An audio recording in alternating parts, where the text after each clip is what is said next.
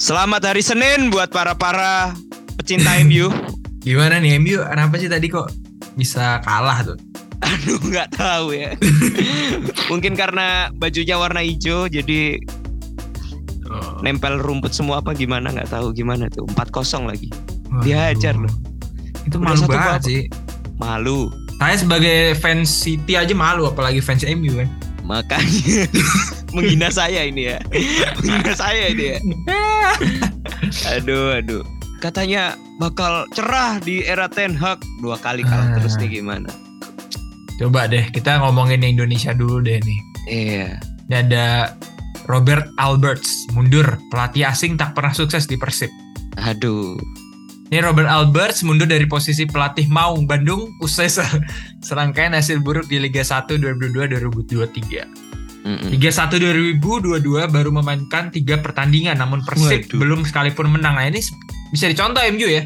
Dalam Bisa. tiga laga itu Persib sekali imbang dan dua kali menang. Dari era Liga Indonesia, Marek Sledjanowski. waduh, waduh, waduh. Ini kayak itu ya, kayak eh, Monster Inc. Iya. Mike sih itu? Wazowski. Iya itu Mike, Mike, Mike itu ya. Nah, nah, ini tadi merek itu adalah Marek ya, adalah pelatih Marek. asing pertama Persib pada 2002 2002 2003. Tapi Persib hanya menempati papan tengah klasemen. Juan Antonio Paes yang berkuasa sejak 2003 sampai 2005 juga hanya sanggup ya ini kayaknya di Sanggup, peringkat ya, benar. ke-6. Arcan Luri juga gagal total pada 2006 2007. Pada 2010 Darko Jankovic dan Joko Jovo. Jovo Joko. Cukkovic Joko. Iya. juga seperti mengulang prestasi pelatih asing Persib sebelumnya. Mm. Drako Mamic yang melatih pada 2011-2012 pun gagal mengangkat Persib ke papan atas Liga Super Indonesia. Begitu juga dengan harapan kepada Dehan Antonik yang tidak berumur panjang di Indonesia Soccer Championship 2016. Hmm. Iya, iya, iya. Ya, Jadi, jadi MU kalau MU mungkin harus cari pelatih Indo. gitu dong. Rahmat Darmawan, Rahmat Darmawan. Iya, atau siapa tuh? Eh, aduh, lupa nama-nama pelatih Indonesia kan. Mm-mm. Kemarin habis juara Bang Indonesia. Oh iya, gimana tuh? 16. Nah, bawa Indonesia ke final Piala AFF U16 Bima Sakti mohon maaf. Nah, gimana nih? Juara nih. Kenapa? Keberhasilan timnas U16 ke fin- final AFF U16 2022 dibarengi dengan permintaan permintaan maaf pelatih Bima Sakti kepada para pendukung setiap sepak bola tanah air. Hmm, Juru taktik kelahiran Balikpapan itu memohon maaf karena merasa telah membuat publik tegang dengan laga Garuda Asia yang harus diakhiri lewat drama tendangan 12 pas. Waduh. Oke. Indonesia akan melakoni partai ulang melawan Vietnam yang menang ya 1-0 di final Jumat kemarin. The Young Golden Star melangkah ke partai puncak selepas menumbangkan Thailand 2-0. Oh ini sebelum menang ya ini. Iya semifinal semifinalnya lawan Thailand Vietnam 2-0. Tapi harusnya menang kan? Ini udah menang harusnya nih. Ini udah menang. Jadi nggak nggak perlu beritanya udah nggak Agak kurang aktual ya. agak kurang. ha. Lanjut bang. AFF lagi nih. Mungkin kita jangan bahas ini kali. Gimana kemarin Indonesia menang 1-0 ya bang?